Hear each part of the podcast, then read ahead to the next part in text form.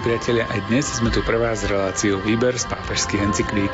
Čítame a komentujeme apoštolskú exhortáciu Christus vivit, Kristus žije. Text exhortácie načítal Miroslav Kolbašský. Komentáre si pripravil duchovný otec Anton Fabián a technicky reláciu pripravujú Jaroslav Fabián a Martin Ďurčo.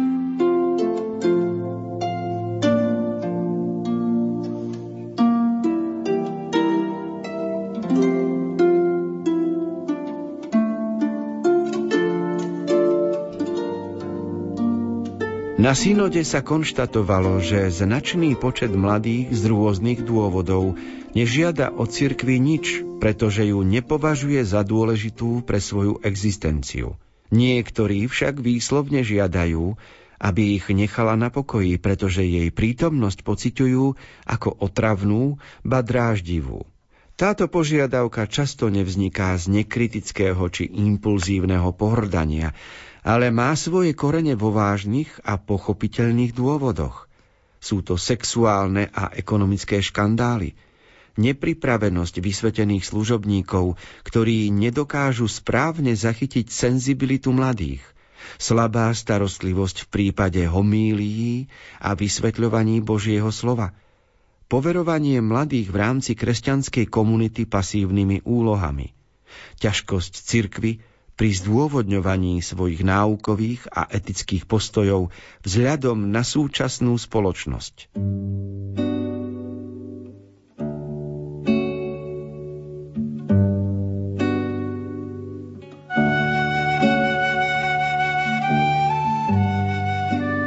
Myslím si, že veľa katechétov vyučujúcich predmet náboženstvo alebo etika by mohlo rozprávať o tom, ako musia zápasiť na hodinách s tým, keď chcú zaujať svojich poslucháčov, či žiakov na základných školách, alebo študentov na stredných. Lebo mladý človek mnohokrát sa postaví do pozície, že on nepotrebuje ani cirkev, ani pána Boha, ani učiteľa, tak dajte mi všetci svetý pokoj. A potom ho nejak motivovať a zobudiť z tohto postoja nie je jednoduché. Niekedy sa katecheti, učitelia náboženstva stretávajú s odporom, s nepriazňou, nielen s nepochopením. A tu vidíme, že každý, či pastorálny pracovník, či rodič, či kňaz, musí hľadať metódy, ako komunikovať s mladými ľuďmi, aby ich angažoval šikovným spôsobom na poli duchovného života. Aby mu pomáhal odkrývať hodnotový svet, aby ho zaujal v tom, čo toho mladého človeka zaujíma. Niečo my chceme aplikovať do jeho života. A v takomto prípade sa podarí aj priviesť ho k hodnotám viery a náboženstva.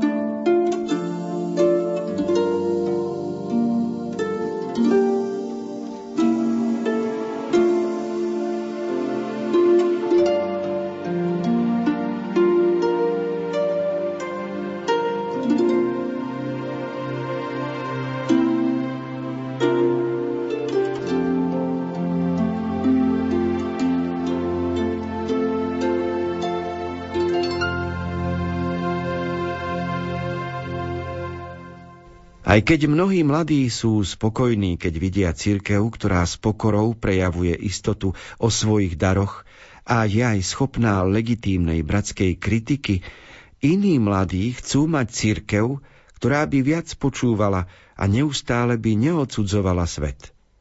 Nechcú, aby bola cirkev mlčanlivá a bojazlivá, ale ani to, aby viedla vojnu kvôli dvom alebo trom témam, ktoré ju znepokojujú – aby bola v očiach mladých hodnoverná, niekedy musí mať pokoru počúvať, objaviť v tom, čo druhý hovoria svetlo, ktoré jej môže pomôcť lepšie spoznať evanelium. Církev, ktorá sa bráni, ktorá zabúda na pokoru, ktorá prestane počúvať a nenechá sa vtiahnuť do diskusie, stráca mladosť a mení sa na múzeum. Ako môže takto pojať sny mladých? Ak vlastní pravdu Evanielia, to ešte neznamená, že ho dokonale pochopila. Skôr musí stále rásť v chápaní tohto nevyčerpateľného pokladu.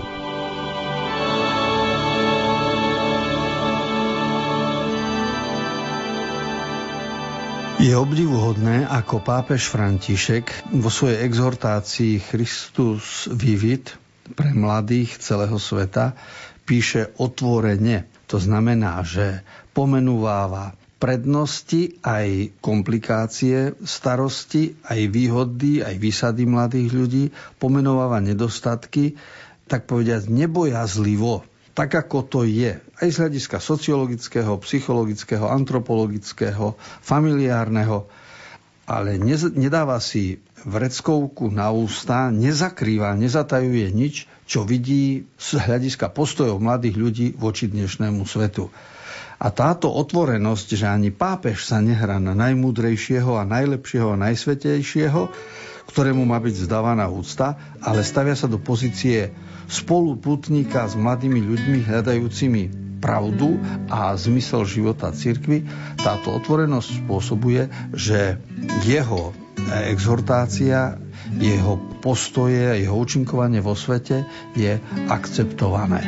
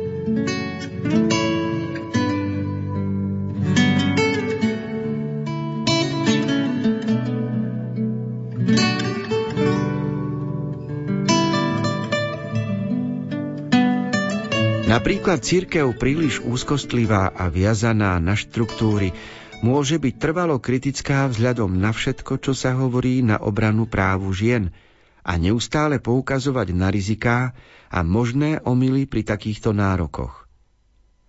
A naopak, živá církev môže reagovať tak, že venuje pozornosť oprávneným nárokom žien, ktoré požadujú väčšiu spravodlivosť a rovnosť – Živá církev si môže pripomenúť históriu a uznať dlhý proces autoritárstva zo strany mužov, podrobovanie, rôzne formy zotročovania, zneužívania a násilia spôsobené mužskou nadradenosťou.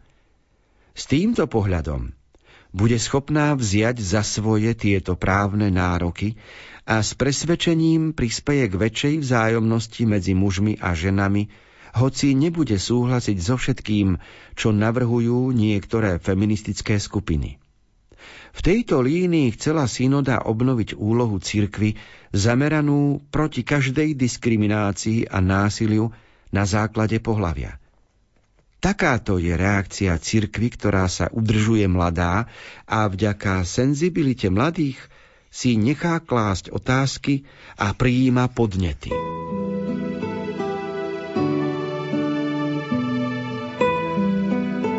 Tak časy sa menia. Keď si spomínam na svoju mladosť a na školu, ktorú som navštevoval, Teologická fakulta v Bratislave, tak s dievčatami sme sa mohli stretnúť na chodníku, keď sme vyšli na vychádzku. Dnes tie isté dievčatá študujú spolu s bohoslovcami teológiu. Kedysi nás učili sami muži. Predstava, že by učiteľka mohla biblické veci alebo náboženstvo učiť, to, to bolo pre mňa nepriateľné. Dnes profesorky a docentky aj na teologických fakultách učia budúcich kňazov. A tu sa ukazuje, a v mnoho iných oblastiach by sme mohli spomenúť, ako sa zmenil svet.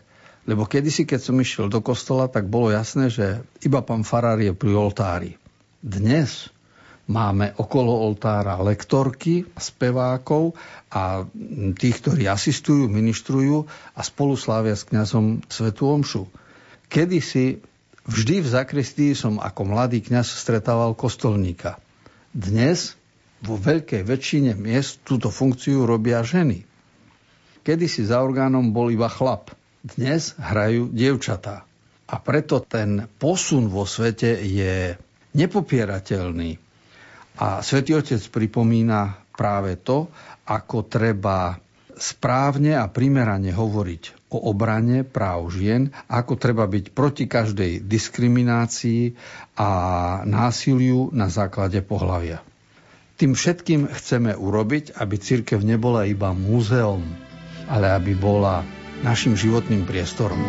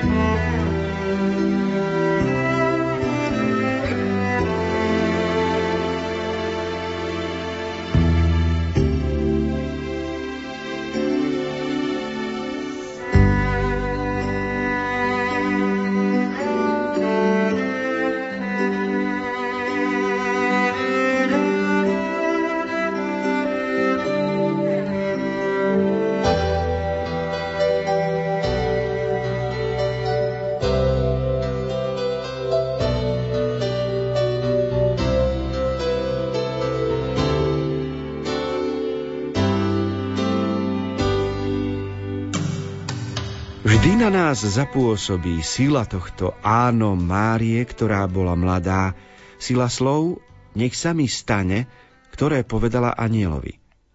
Toto nebolo pasívne a rezignované prijatie.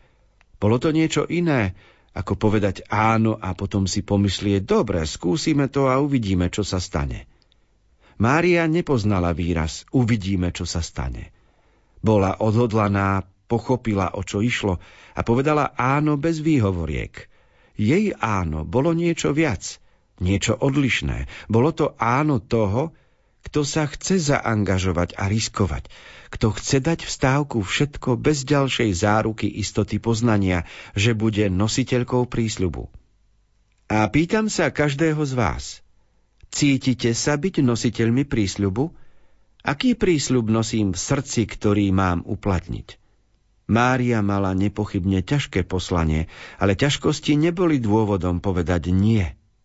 Je isté, že mala komplikácie, ale neboli to komplikácie, ktoré sa prejavia vtedy, keď nás paralizuje zbabelosť, lebo nemáme všetko popredu jasné alebo zabezpečené. Mária si nekúpila životnú poistku. Mária vstúpila do hry a preto je silná. Preto je influencer. Je Božia influencerka.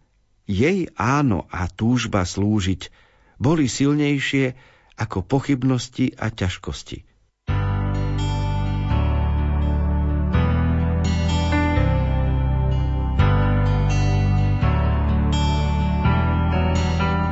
Keď sa hovorí o mladosti, nemôžeme obísť postavu Márie. A pri Márii pápež František spomína sviežosť, poddajnosť a schopnosť klásť otázky. A to je niečo, čo je pre mladosť typické. Je to typické už pre detstvo, niekedy je to až otravné zo strany detí, ale schopnosť klásť otázky je veľký dar pre človeka, lebo ho to vedie k pravde. A poznávanie pravdy v dospelosti, odovzdávanie pravdy je veľká hodnota. Žiť v pravde a nie v klamstve je predsa túžbou každého človeka. A preto je dôležité, aby dieťa a mladý človek mal otázky, aby si ich kládol. Teda tá najhoršia skutočnosť by bola neklásť otázky.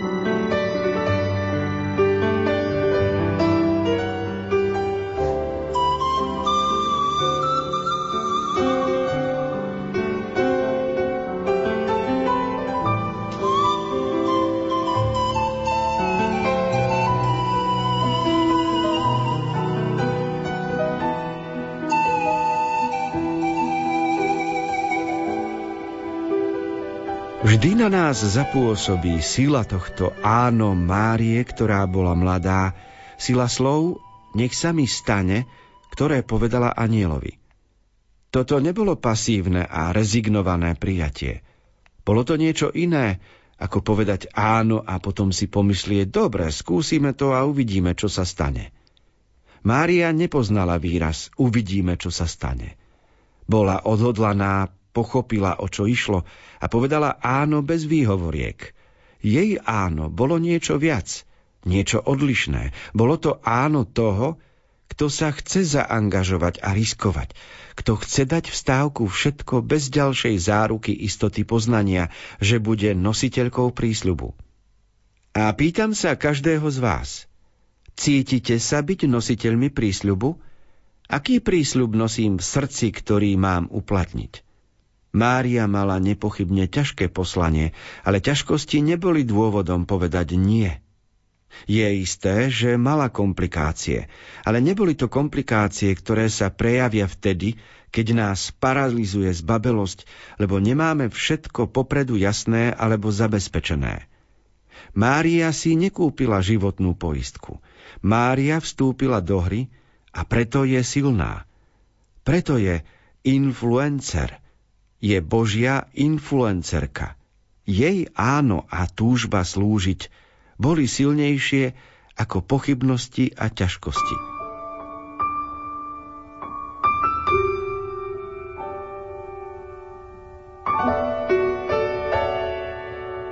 V 44.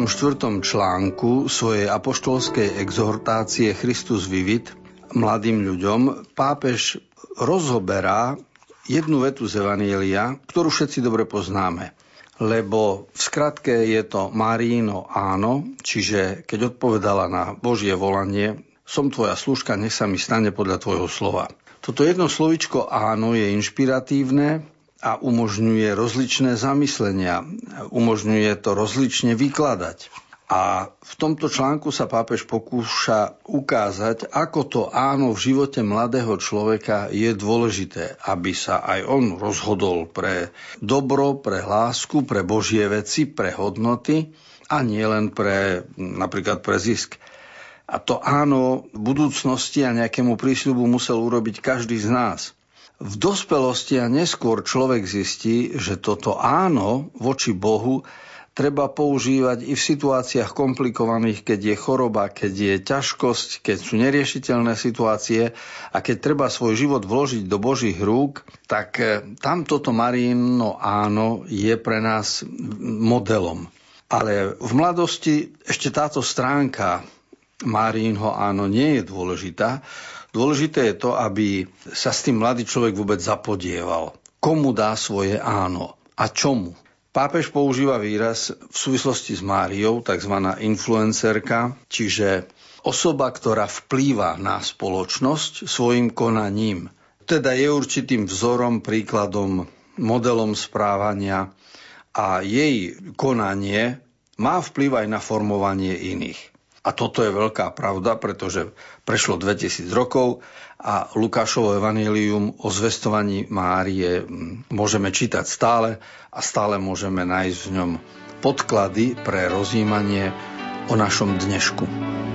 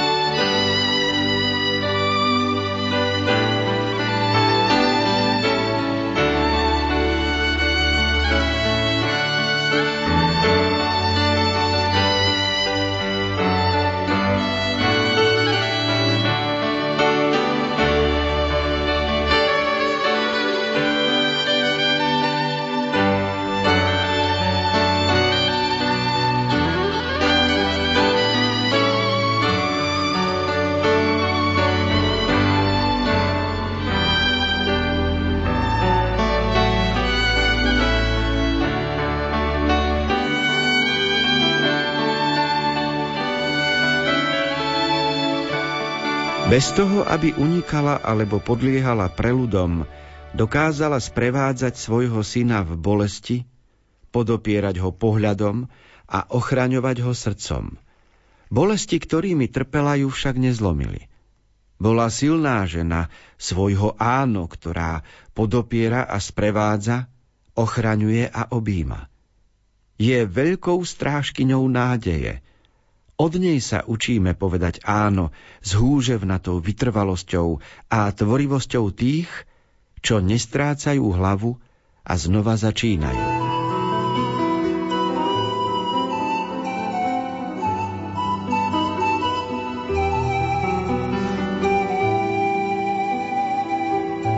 My máme na Slovensku sviatok 15. septembra Mária Bolestná, Pana Mária 7 Bolestná.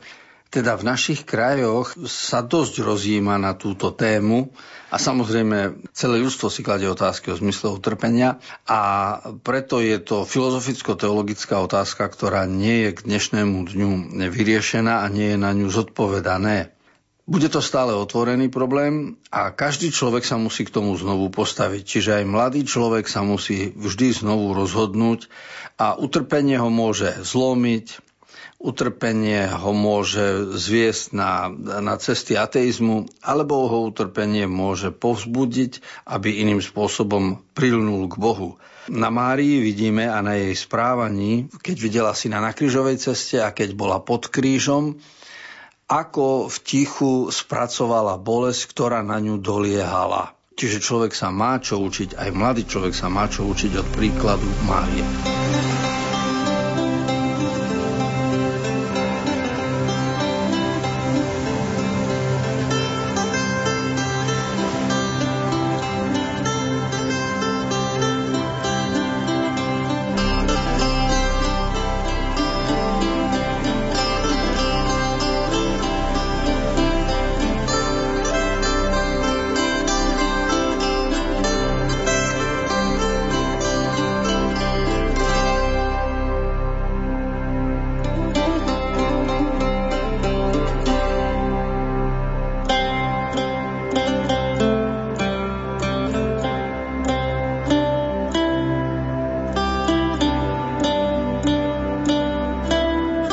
Priatelia, dnes sme si v relácii Výber z pápežských encyklík čítali postinodálnu apoštolskú exhortáciu Christus vivit, Kristus žije od svätého otca Františka. Ďakujeme za vašu pozornosť a tešíme sa na stretnutie opäť na budúce. Z Košického štúdia sa učia tvorcovia relácie Miroslav Kolbašský, Anton Fabián, Jaroslav Fabián a Martin Ďurčo.